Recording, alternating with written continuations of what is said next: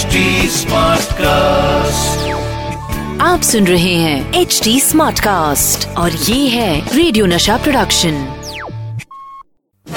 Ladies and gentleman actor, producer, director, writer, comedian Satish Kaushik with the filmy calendar show. दोस्तों को सलाम दुश्मनों को वालेकुम सलाम कैलेंडर मेरा नाम मेरा नाम है कैलेंडर शो शुरू कर रहा हूँ मुँह खोल कर हाँ।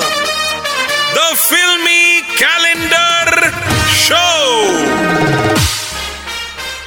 दोस्तों, मैं हूँ आपका अपना रीसेंट कैलेंडर और मैं फिर से हाजिर हूँ लेकर आपका favourite show the Filmi calendar show मैं फिर से उन तारीखों की कहानियाँ लेकर आया हूँ जिन तारीखों ने इंडियन फ़िल्म इंडस्ट्री में इतिहास रच दिया और वो तारीखें सेलेक्ट करता है मेरा जोड़ीदार कैलेंडर और आज कैलेंडर भैया ने जो तारीख चुनी है, वो है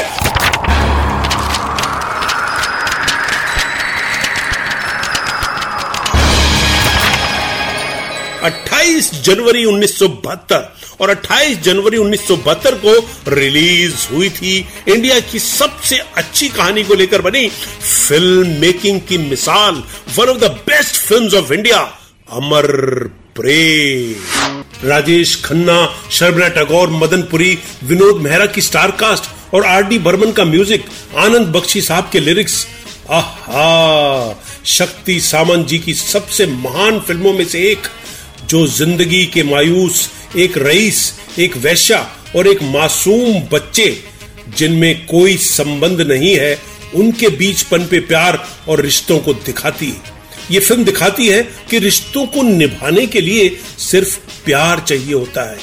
उसे पहचान और नाम की कोई ज़रूरत नहीं होती है। आहा, कितनी तारीफ़ करो। जितनी भी करो, कम है। अमर प्रेम की। सत्तर में तो हर कोई राजेश खन्ना हुआ पड़ा था। हर लड़की ने अपने पापा को साफ़ साफ़ कह दिया था कि वो अगर शादी करेगी तो सिर्फ़ राजेश खन्ना से करेगी। वो अपना घर, परिवार, रिश्ते, नाते, अपने फेवरेट नाइट सूट अपना मेकअप किट पाउडर का पफ वाला डब्बा, नकली डायमंड से चमकती चप्पल सब छोड़ देगी। बिना आलू चाट के गुजारा करेगी।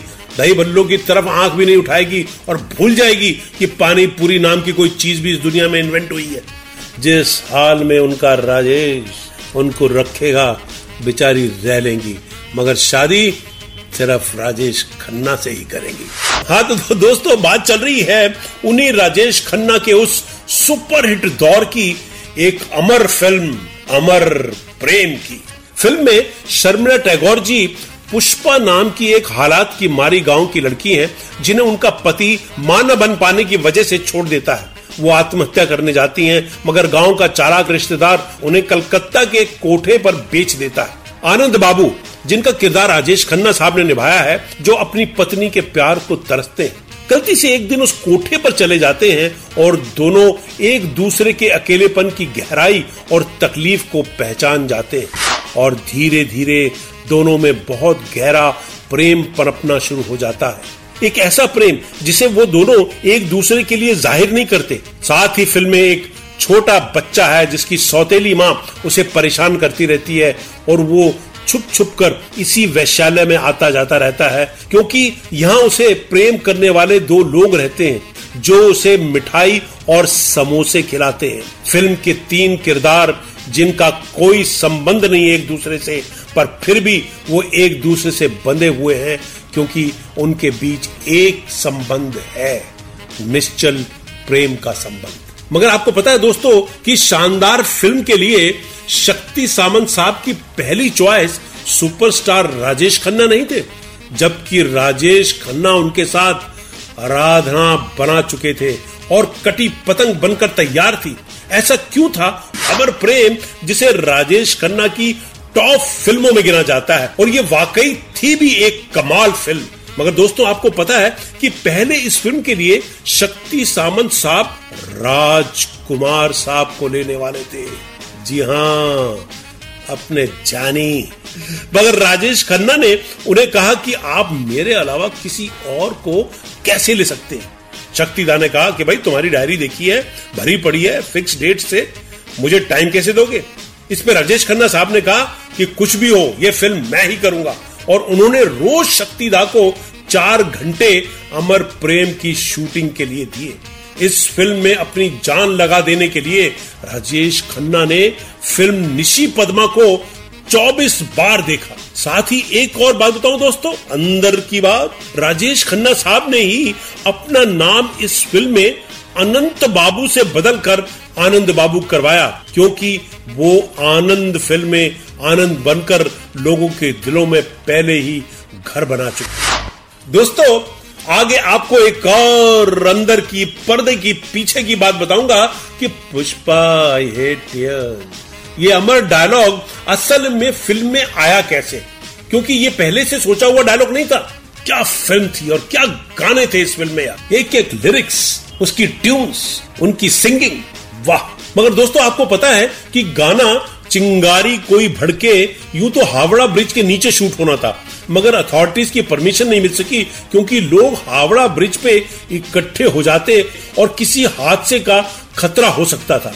इसलिए ये गाना मुंबई के एक स्टूडियो में बड़े से टैंक में नाव डाल के फिल्माया गया। स्टार्स नाव में बैठे थे और बाकी सारी यूनिट घुटनों तक पानी में थी।